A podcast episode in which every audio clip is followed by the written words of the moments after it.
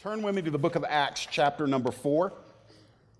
We have been studying the book of Acts for several weeks, and we are going to continue to study it. I was looking at the sermons messages that'll be coming up, and we are uh, we're going to be in it to win it. It is a long haul series, and we're already seeing an incredible amount of fruit. I want to pick up in the same kind of um, vein that we left off two Sundays ago uh, when last we gathered in the book of Acts together. And we're going to be in chapter number four and in verse number five. If you're visiting here today, one of the things that I started doing a few years ago, and it's just something that I just kind of galvanizes us together around the word. We like to stand in honor of the reading of the opening passage. And so, if you're physically able, would you honor God's word with me and stand on your feet? I want to bring you a message called Developing Spiritual Spines and you'll understand why I called it that as we read this passage together. Acts chapter 4, verse 5. On the next day, their rulers and elders and scribes gathered together in Jerusalem with Annas the high priest, and Caiaphas and John and Alexander, and all who were of the high priestly family. And when they had set them, that's the disciples, Peter and John primarily, when they had set them in the midst, they inquired, By what power or by what name did you do this? Then Peter, filled with the Holy Spirit, said to them, Rulers of the people and elders, if we are being examined today concerning a good deed done to a crippled man, by what means this man has been healed, let it be known to all of you and to all the people of Israel that by the name of Jesus Christ of Nazareth, whom you crucified, whom God raised from the dead, by him this man is standing before you well. This Jesus is the stone that was rejected by you, the builders, who has become the cornerstone.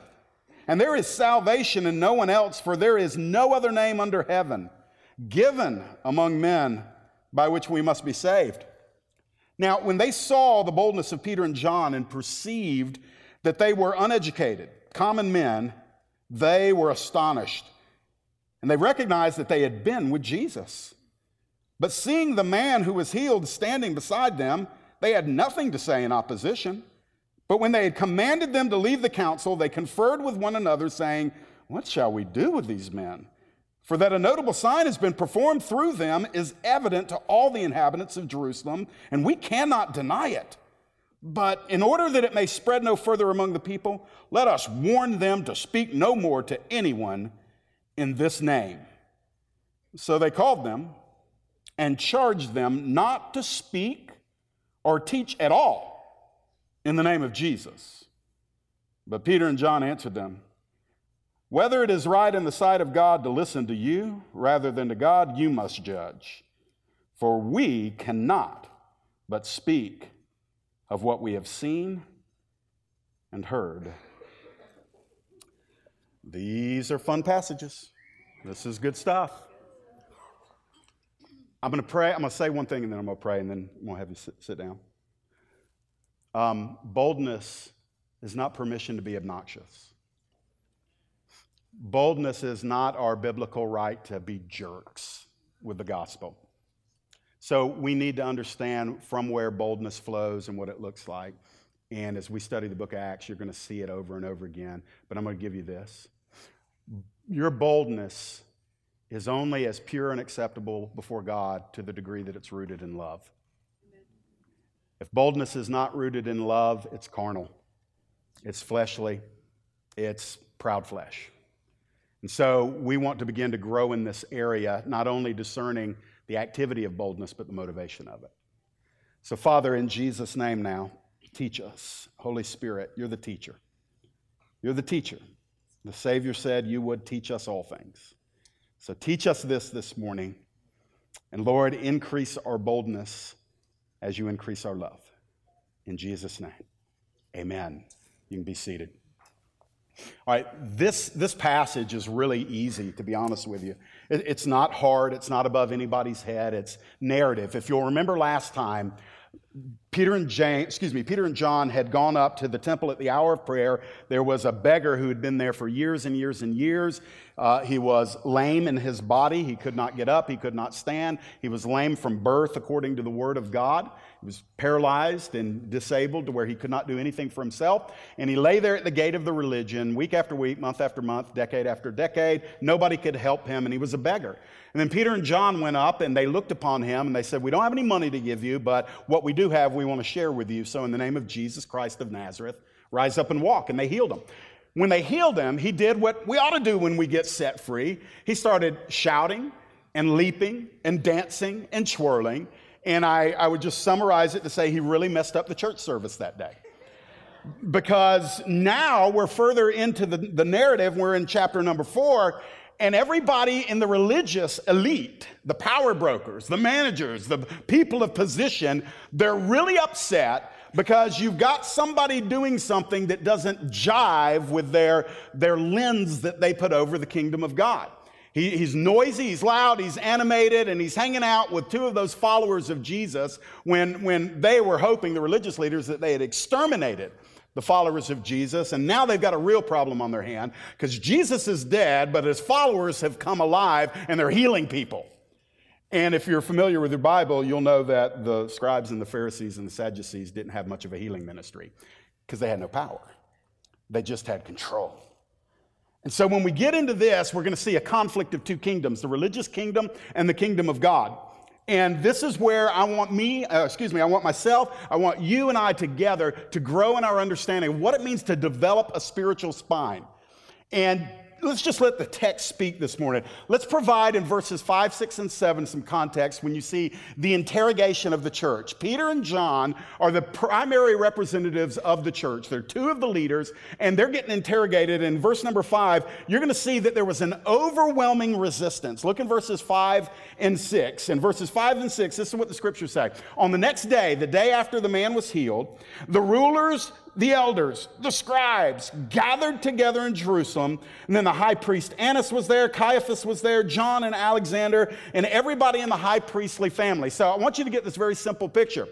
We're, we're wanting to celebrate this. A guy who is over 40 years old, never walked, never run, never leaped, never leapt, never shouted, never did anything. He gets radically healed. He comes in, he's on display for everybody to see. And you would think that the whole place, especially those representing the Lord, especially the leaders, you'd think that they would say, Hallelujah, something amazing is happening in the kingdom. But they didn't. They had a committee meeting.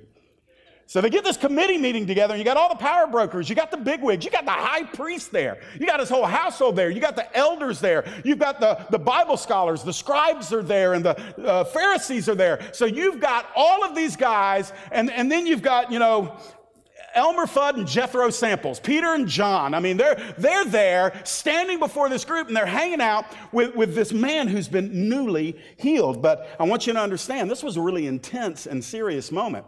These are the same people that crucified Jesus just a short time before. And now Peter and John have been summoned in to stand before them. So it was a hostile situation, too. Verse number seven, very simply, just the wording of it. They set them in the midst. The picture is not that they were cordially invited to share a little of their heart at a meeting, it means they had been subpoenaed. They were dragged in. You're going to find out all throughout the early chapters of Acts and further that, that the Christians were not treated with kid gloves. They were manhandled, they were beaten, they were tortured, they were imprisoned. And this is the beginning of it here. So they were brought in and they're set in the midst. The whole thing is supposed to be a very hostile scene of intimidation. But I love what we see here because how many of you have learned at this point in your life that God can take your opposition and turn it into an opportunity? And that's what's about to happen here. This is beautiful because what it says to me is God does not shrink when your circumstances get more intense against you. And so it becomes an incredible opportunity. It all happens in one question. Somebody says, By what power and by what name did you do this? the blindness of religion is stunning. They're not asking, Hey, tell us what's going on we need to understand more. We want to be a part of this. We, if, if this is really of, of your master Jesus, then we need to repent. They're not asking in a way that's curious and humble. They're demanding to know who in the world authorized this miracle because we sure didn't. That's literally the attitude. That's the way it is with religious power brokers. They don't like anything happening that they can't explain or control. And you don't have to have a leadership position, by the way, to have that kind of uh, spirit running through a person. I mean, it's just the idea that, hey, if I don't understand it, it can't be valid. And if I can't explain it, it's not going to be valid. And if I can't control it, then we're going to kill it. And that is the spirit of religion. Religion places a stranglehold on the works of God, and that's what was attempting to be, uh, that was what they were attempting to do here. So the interrogation of the church begins, but it's an awesome opportunity because the very question that was more like an accusation, who told you you could do this, is Peter's gateway to deliver the gospel. And that's what's about to happen here. By the way, let me just give you this. The reason why the religious leaders were very upset is because, if you look in the chapter before, because of this man's testimony and Peter's sermon that followed it, 5,000 people dedicated themselves to Jesus Christ. It was a bigger harvest than Pentecost. 5,000 people were saved because of the sermon. They were saved through the truth, through the word, through faith in the Messiah. But the gateway to that moment was a physical healing. That God often will use a healing to bring about an awareness and a focus. But let me just make this very clear salvation doesn't come through a physical healing. But oftentimes, an audience will gather based on a physical healing to hear the gospel that does bring salvation. And that's what happened here. But the Pharisees and the scribes and the bigwigs, they did not like it at all. So look down at verses 8 through 12. Peter now has an opportunity. Here's the proclamation of the church. Verse number 8. I want you to notice the prerequisite for this powerful proclamation. The Bible says, Peter filled with the Spirit. Now, I'm going to submit to you that Peter had been walking in the Spirit. Peter had been yielded to the Spirit. Pentecost radically changed Peter. I think even before that, Jesus restoring Peter back into ministry, personally going after Peter when he had failed, when he had denied Christ. And yet, Jesus went after Peter, and he had even told him, You're going to fail me, but when I restore you, I want you to feed my lambs. And then on the beach that day, they were having barbecue fish out there, and Jesus said, Peter, do you love me? Do you love me? Do you love me? And Peter ultimately was broken and restored back to fellowship with the Lord and restored back to serving the Lord. Then Pentecost comes, the Holy Spirit fills everybody in the upper room. Peter comes out, he delivers a, a, a, beautiful speech, weaving in Old Testament scriptures and the testimony of what was happening in that moment on Pentecost. 3,000 were saved that day, and Peter was a man in the Spirit, but here it says, in this moment, he was filled with the Spirit. I believe this was a particular unction. This means that this was a, an appointment from God which Peter already yielded to the Spirit and walking in the Spirit was a prime candidate for that purpose in that moment to be filled with the Spirit. I think this is important for all of us. I, I, I don't make any apologies for this. I want to live a spirit filled life all the time. And I'm going to confess something I don't. I do not. I'm grieved regularly where, where I realize that weariness or frustration or any of the other things that pepper you and pepper me, they come against us. And in those moments, I realize this is an op- obstacle. It's an opposition, but it could have been made an opportunity, but I wasn't filled with the Spirit. Thankfully, Peter was in this moment. And so he's going to stand up and he's going to speak with a spine. He's not going to apologize. He's not going to say, Man, I, we really didn't know this miracle was going to mess up the temple service that day. We apologize. I tell you what, we'll take it down to Capernaum. We'll have a, you know, kind of a beach ministry and, uh, you know, we won't trouble you anymore. Peter's like, Did they just ask me who healed this man? Do I really, John, do I really? And John's like, Do it, man, do it, come on. And so, now that's not in the Bible, you know, but sanctified imagination might let us go there. So look at what he says. Look at the precision of the powerful proclamation. Peter didn't waste any time. Look at this. Look at what he says. If we are being examined concerning a good deed done to a crippled man, by what means this man has been healed, let it be known to all of you, that's boldness, and to all of the people of Israel, that's more boldness, that by the name of Jesus Christ of Nazareth, whom you crucified, boldness in triplicate right there, whom God raised from the dead, by him this man is standing before you well. This Jesus is the stone that was rejected by you, the builders, who has become the cornerstone. Now, I love this because Peter got all biblical on him. Peter is using biblical references, biblical imagery. He's talking about the cornerstone. He's talking about the rejection of the builders who throw away the cornerstone, and that's a, that's a, um, a, biblical symbolism of, of Israel and their leaders rejecting Jesus, who was supposed to bring the whole thing for Israel together. They set him aside. But look at what Peter did. Peter makes a case. He's like, eh, eh, just read with me here. He's saying, if you're really wanting to know about this wonderful thing that's happened, because they didn't see it as a wonderful thing, but Peter went ahead and, and re cemented it as a really awesome thing. By the way, isn't it a good thing when a man who's 40 plus years old and has never taken a step is able to not only step, but to leap and shout and praise the Lord? Isn't that a good thing? Even if it messes up the church service, right? That is a good thing, right? Some of you are not convinced. Well, uh, no, it's a good thing. Ask the guy who was raised up, and he'll tell you, no, it was a good thing. So we rejoice with those that rejoice. And so Peter says, All right, if you're asking us about this good thing, and he details it, it was a, a, a disabled person that is now healed. He goes, I want you all to know something. Now, I don't sense any obnoxiousness. Let me tell you what I sense fearlessness. He's not being obnoxious. He's not grinding an axe. He's saying, You need to know something that I know. Just like I didn't give the lame man some things that I didn't have, but I did give him what I do have. Peter's now saying to the scribes, and remember, they're the bigwigs, they're an intense group. They killed Jesus.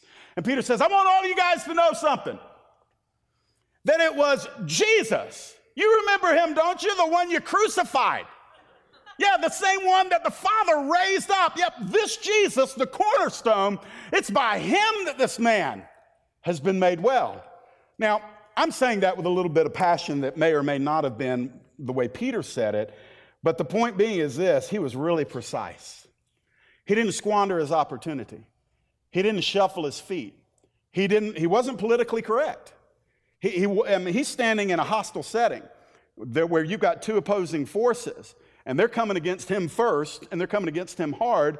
And he just starts invoking the name of Jesus and pointing to the evidence of a man that was healed. And he doesn't seem to want to, to harm anybody or hurt anybody. He's giving them the, the gospel. Look in verse number 12. Here's the point the point of the powerful proclamation. After mentioning the name of Jesus Christ, he says, There's salvation in no one else. For there is no other name under heaven given among men by which we must be saved. What is he saying there? He's talking to the Jewish leaders who, their whole history and their whole lives and their fathers' lives and grandfathers' lives, all of them have been asking the question who is the Messiah and what is his name? Who is the Messiah and what is his name? Who is the Messiah and what is his name? When a baby boy was born in Israel, the, the heartbeat of those parents, if they had the right lineage, they would wonder could our son be the Messiah? Could our son be the prophet that would follow Moses? Could our son be the, the son of David? Could it be our son?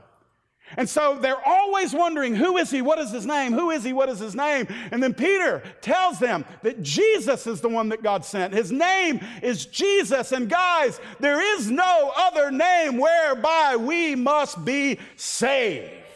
That's what he said. He said, that was it. And so he's letting them know you don't have to wonder who he is in the future. He's already come in the past, but you can experience him in the present. And they didn't know that. And so Peter is telling them his name is, not was, is Jesus. You know, before we get lost in a historical moment, let me just make a really clear point. His name is still the only name that saves. It is the name of Jesus Christ of Nazareth. And religion and anti religion will offer you a myriad of ways to bring you to some sense of false peace that you are okay before a holy God. Try to do better, be moral, get baptized, join a church, give some money, try not to, you know, don't go to R rated movies, quit cussing and brush your teeth twice a day, and, you know, go to church. And then if you really, really want an extra spacious suite in heaven, come to Elevate Hour too. Go to 9 a.m. and 10.30. And if you really want to blow the doors off the kingdom, come on Wednesday nights. And then, so there's so many religious things. Uh, you, you've got anti religion that people tell you just be moral, be good. Then you've got competing religions. You've got Islam. You've got Buddhism, Taoism, got New Ageism, a lot of isms out there. But the Bible, and I have to preach this to Christians now because some Christians are getting a little greasy on this. The Bible says there is nobody else. That's the, that is the foundation of who we are and what we believe. That Jesus Christ is the only way by which a person can be made whole and acceptable before God. And the reason why, briefly, is this is that we are all born as sinners. We are fallen. We have sinned. Even if we weren't born that way, we chose it by the time we were two years old. We choose sin, so we're fallen. We've come short of the glory of God. God's eyes are too pure to behold sin. Therefore, we're in a pickle, a dilemma. If his eyes are too pure to behold sin, and yet we are sinners, sinners and sinful, how will he ever be able to look upon us for eternity? Well, Jesus Christ was born of a woman, came and entered the human experience, always did those things which pleased the Father. Never once did he sin, not with his lips, not with his mind, not with his actions. And he laid that life down on the cross as a substitutionary lamb, a sacrificial lamb. In other words, God has to pay for sin. Sin must be atoned for, it must be paid for. If you choose, you can pay for your sin. You can. You'll pay for it for all of eternity, ever paying, never paid up. Or, hallelujah, the or of the gospel. Or you can recognize that Jesus, having no sin of his own to die for, came, perfectly fulfilled the will of the Father, the heart of justice, the heart of holiness of the Father, fulfilled it, and gave himself and became sin. He became my sin. He became your sin. And the wrath of the Father was poured out on him because he became sin. He who knew no sin became sin so that we might become the righteousness of God in Christ. So God took all of my nasty, put it on Jesus, took all of Jesus' purity and put it on me. And He said, Son, when you believed, that's what I did, and I did it forever. And, and friend, nobody else can do that. You say, well, Jeff, how do we know it's real? Well, Jesus Christ rose from the dead and lives evermore. That was the Father's amen on Jesus saying it is finished. And so, brothers and sisters, we have a risen Savior. I mean, we sang about it, but think of the theological implications of that. As long as Jesus is alive, I'm good. I'm safe. I'm secure. I'm holy. That is the gist of the gospel. And so Peter summed it up in a much shorter phrase, and he said, Y'all have been wondering about the name of the Messiah for a long time. Let me tell you what it is. His name is Jesus Christ of Nazareth, and there is no other name under heaven given among men whereby we must be saved. Aren't you glad you know the name? Aren't you glad that somebody brought you the gospel?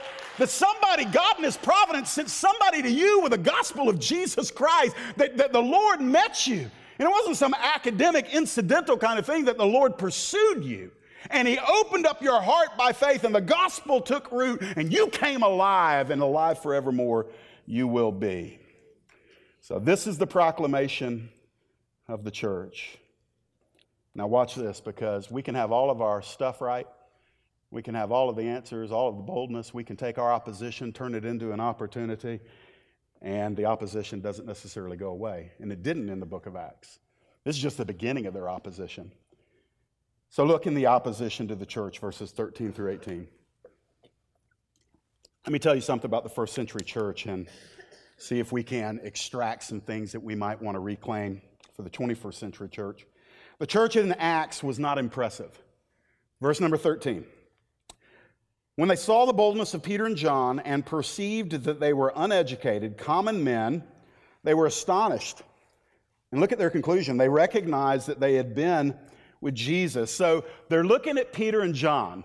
That's why I called them Jethro Samples and Elmer Fudd. I mean, they're looking at these two, you know, they're country boys, they're rednecks. I mean, they're, they're, they're not prim and pristine and proper kind of educated. When you see that word, it says they were uneducated men. It's a Greek term that means they didn't have any letters behind their name. They didn't have their masters of divinity. They didn't have a PhD. They didn't have a doctorate in Hebrew law. They were fishermen.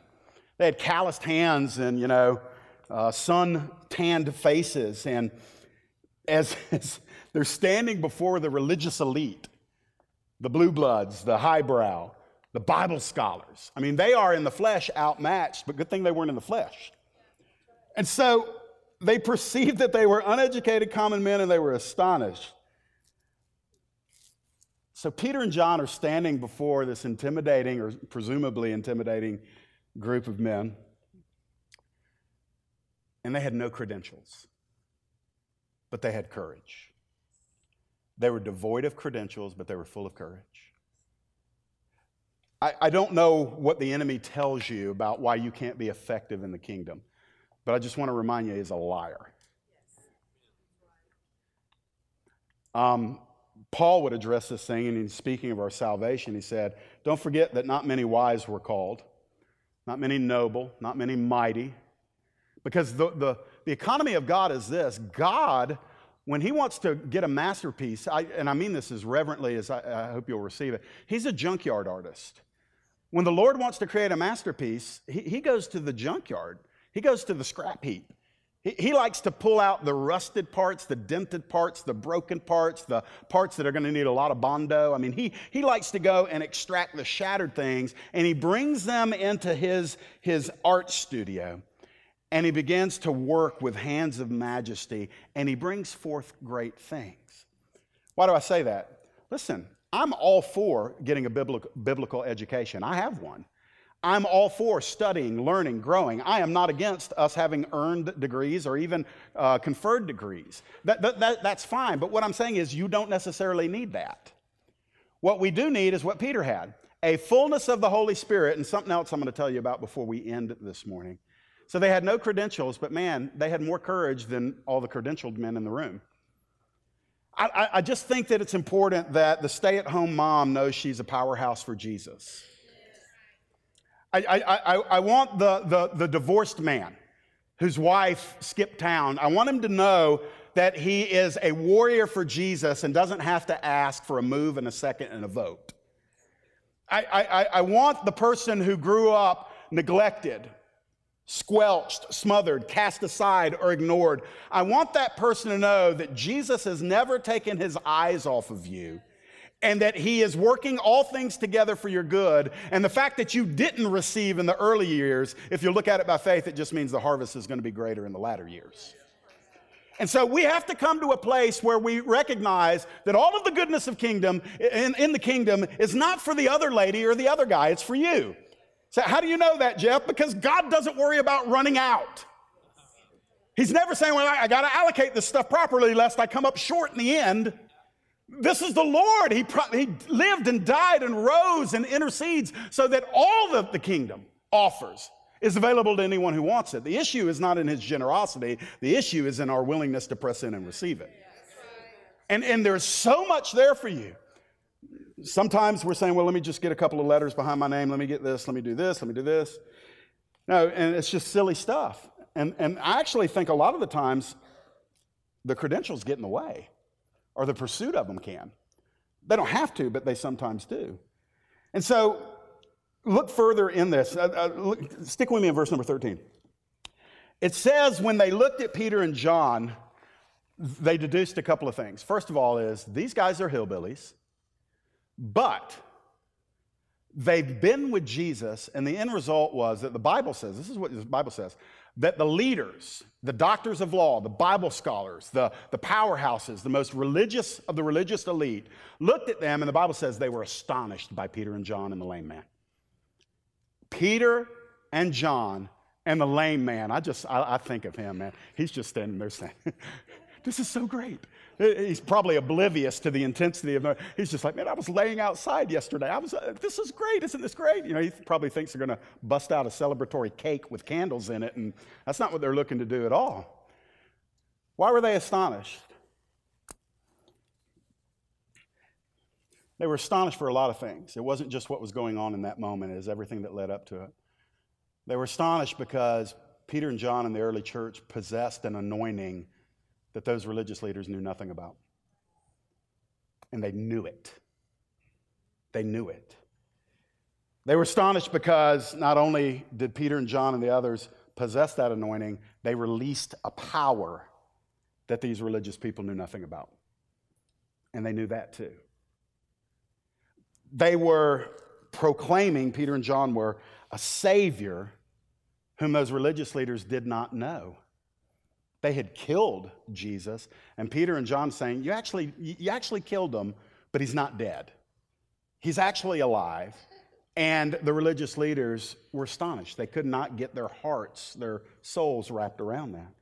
And then ultimately, I think in the moment, They were astonished because Peter and John were operating in a courage that the religious leaders could not intimidate.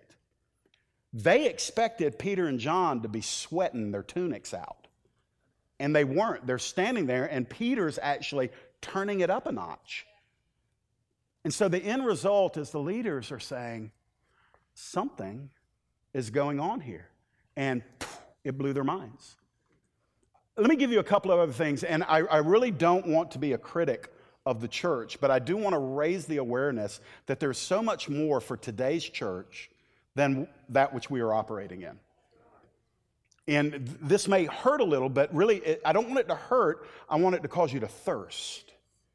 I, want us to be aware. I, don't, I want to break into the status quo acceptance of the 21st century average Bible Belt evangelical church. And I, I want some voices to rise up and to say, we don't want to be status quo. It's not right. It's not good enough. It's not acceptable. It, it's, it's not the full will of God. Said, Well, Jeff, what are you talking about? Well, I'm glad you asked. Here we go. First of all, not only was the church in Acts not impressive, the church in Acts was not explainable. You couldn't explain the church. Look in verses 14 through 16. Forgive me, I'm teaching this morning, but just roll with me. These verses will be up on your screen. Church in Acts was not explainable. So they saw the man who was healed standing beside them. They had nothing to say in opposition. But when they had commanded them to leave the council, Peter, John, y'all get out of here, take that guy with you, they conferred with one another, saying, what are we going to do? For a notable sign has been performed through them. It's evident to all the inhabitants of Jerusalem, and we cannot deny it. Verse 21. They bring them back in, they further threaten them. They let them go, finding no way to punish them because of the people. For everyone was praising God for what had happened, for the man on whom the sign of healing was performed was more than 40 years old wow, this is where I'm convicted. I mean, me personally. As a Christian um, and, and as a church leader, there's very little that's going on in, in our church, and it's good. But there's very little going on that's unexplainable. Hear me on this. Doesn't mean it's bad, it doesn't mean it's invalid. But I'm going to tell you, much and most of what we've seen is explainable. say, Jeff, what are you talking about? Our lame don't stand. Our blind don't see. Our deaf don't hear. Our addicts aren't leaping, shouting, twirling, declaring deliverance. Our marriages aren't much different from those that don't know Jesus. There are many who probably could have the testimony that God delivered them from racial strongholds in their heart, but they're not delivered. And so their racism is suppressed and managed, but not evicted. Drug addictions, even simple things that maybe don't make the list of the nasty nine or the t- terrible 12, but bondages that are broken. Bitterness, anger. We don't yet see the undeniable, inexplicable activity of God that nobody can write off as just the course of time bringing certain things to pass. Said, Jeff, what are you saying? Again, I don't want to be critical, but I do want to elevate our hunger. And I, I, maybe this is a good time for me to just process publicly something here. I have something attached to my personality that can come off as never satisfied. And I, I want to just say, Amen. I hope I'm never satisfied this side of heaven. And the reason why is because every single one of you that are born again, you have heaven in your heart. Your longings are heavenly, your thirst are heavenly. Your aspirations and desires and hungers and goals and aims, they're rooted in an eternal kingdom. Therefore, nothing on earth can satisfy them. And if we are perpetually satisfied and we never sense urgency and we're never convictable and we never want more and we're never thirsting after fresher, cooler, more, more torrential waters from heaven, then I'm saying to myself, we have a double reason to be convicted. So we can be content, but I don't know that we can ever settle. And so when, yeah, it's getting quiet in here. That's okay. Process it, process it. Let me ask you is God doing anything unexplainable in your life? It's not an accusation, it's a question. I'm asking myself this Is God doing anything unexplainable? Now, we give God glory for all sorts of stuff, and we should. We should give God glory for anything. But I'm going to tell you something that's good among Christians who are already in the know.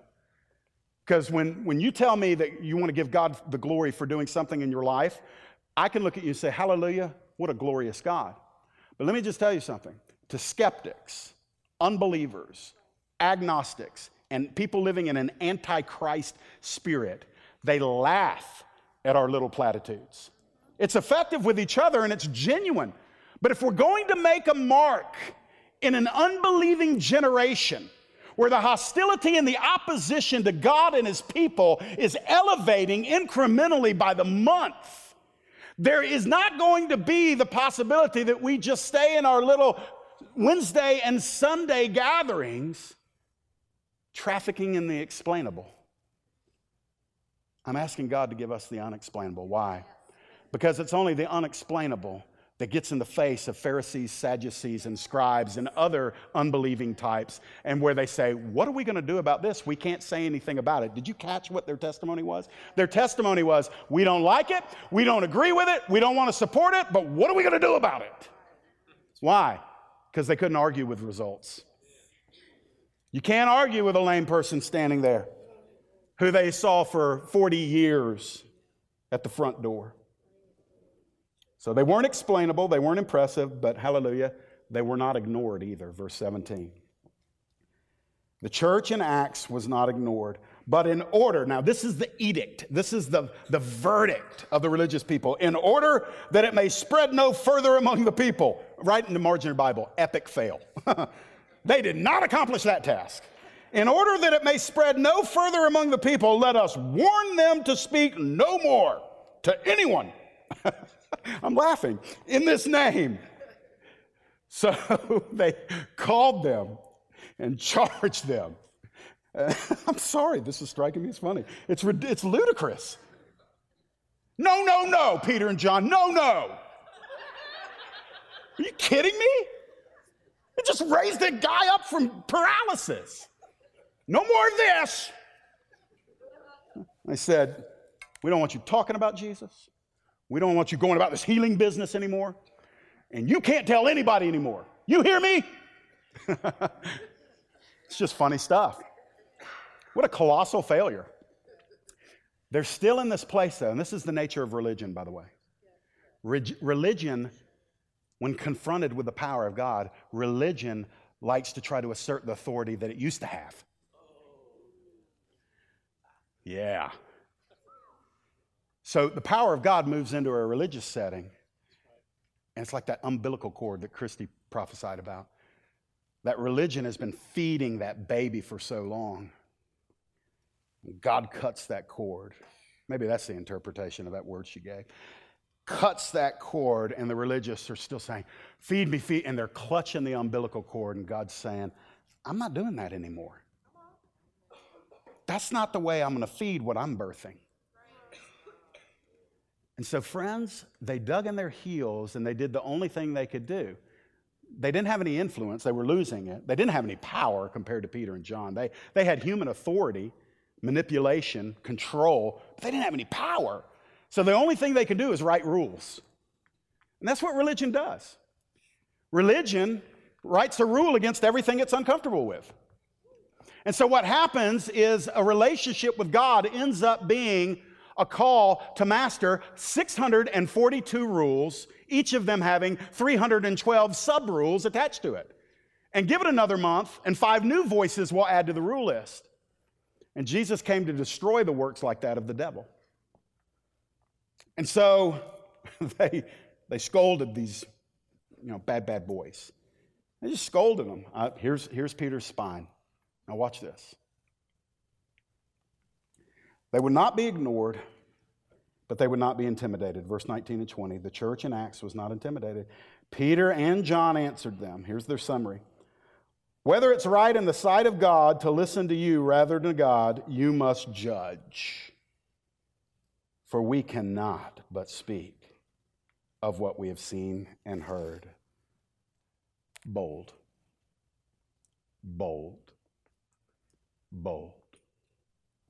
Peter says, Look, fellas, you're the ones who called this meeting. I didn't come here to try to change your mind. I'm telling you the answer to the question that you asked. Y'all had your little private committee meeting. We're back here in front of you. You've told us that you don't want us talking about Jesus and you don't want us helping people in his name anymore.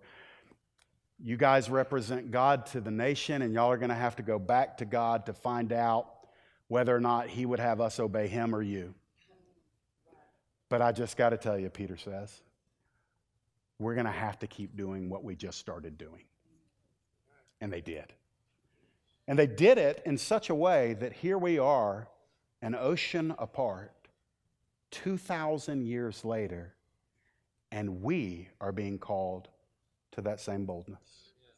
And we are empowered for that same boldness. And we have that same message. They didn't cower, they didn't apologize, they didn't get obnoxious with it. Study the book of Acts. You're only going to find one time where there's a halfway questionable moment. And that came from the Apostle Paul, where he did something that he said later he regretted.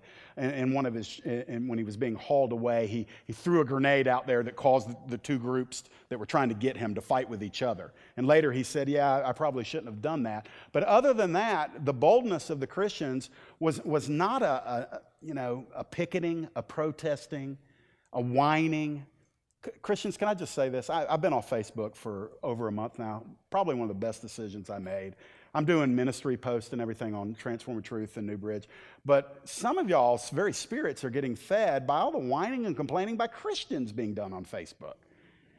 Guys, unbelievers see that and they're like, man, that's explainable. That's just a bunch of right wingers whining and hiding behind their Bibles. That's over.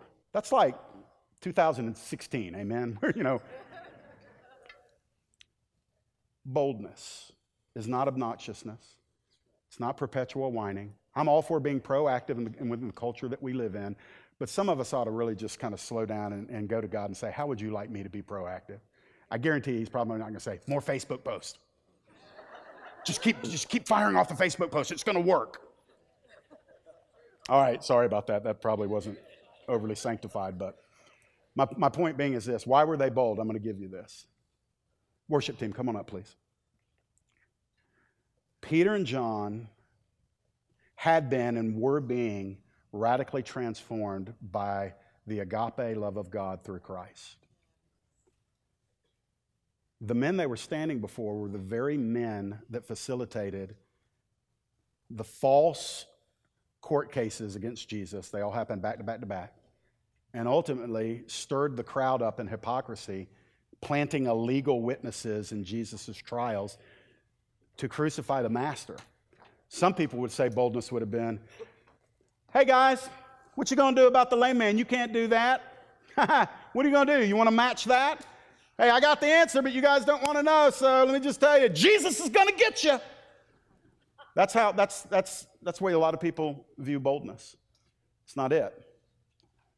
I want you to think of boldness as being the boat.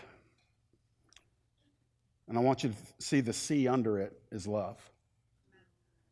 And as the tide comes in and the waters rise, as love rises, boldness goes up too. Boldness is attached to your love. Boldness is not about mastering a way to defend your position so that everybody knows you're right. That is not biblical boldness. Biblical boldness is not about guilting people, manipulating people, controlling people, or talking over people's heads, not giving them the ability to speak. Boldness is loving people enough to listen and then giving an answer where it's appropriate and doing it without apologizing. Now, I preach to you with elevated tones, a little edge to it, because you're my brothers and sisters, and I'm exhorting you. But when I'm dealing in a situation, if it was similar to this, or dealing with any person that doesn't know Jesus, I'm not going to use those tones. I'm not going to use all those words. Why? Because in that moment, I'm not trying to exhort a brother or sister, I'm trying to bring in a lost one. So we say the same truth, and we're bold and unapologetic. Right now, my family is working with a person from the homosexual community. And we're, we're trying desperately to help this person recognize that there's a love for God over this person's life, and that his sexuality does not undermine that love. But that there is a verse that states to all of us, whether we're heterosexual, homosexual, non practicing, whatever our moral identification is. There's a verse that says, Except you all repent, you will likewise perish. So, repentance for sexuality, there just needs to be the blanket repentance that encompasses all the little sins. Don't misunderstand me. I'm not hedging on the issue. What I'm saying is, I'm going for his soul, not his sexuality. When God gets a person's soul, he will eventually get their sexuality. And that goes for all of the heterosexual people that might or might not be sleeping around on the weekend. Amen. Yeah, y'all went quiet. Come on. My point is this the enemy is coming hard against your life primarily to take this one pillar out. Because if he gets this, he renders you ineffective. What is it? Your love. If he can get you to stop loving, he wins. In the furnace room this morning, I knew God was dealing with my heart. This is so fresh for me that I'm not even going to be able to unpack it. This is what the Lord said to me. It, I'm just going to say it and trust you with it. Jeff, who talked you in to stop loving? Who talked you into stopping your love?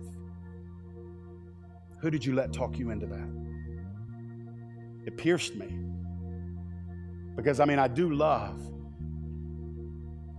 But like a lot of us, sometimes I love peeking around a wall. I've always got ability to protect and preserve with certain types of people or certain individuals. It is when we come out from that wall, and instead of standing behind a wall, we stand before the cross. And we say, Jesus, you loved and it cost you everything. And the kernel of wheat fell to the ground and died, but it brought forth much fruit. Boldness is attached to love. And this morning, I hear the Lord just saying this. There's people that need to be set free and answer the very question that He asked me in the prayer room Who did you let talk you into stop loving? And it's time to reclaim that. That is the punctuation of this message this morning. It's not to go out, raise your voice, start a ministry, pass out tracts, do this or that. All those things are fine. But that's not what He's calling us to. He's calling us to consider that the reason we may not be as bold as we could be is because we don't love as we should. So, would you stand to your feet this morning? Come, Holy Spirit.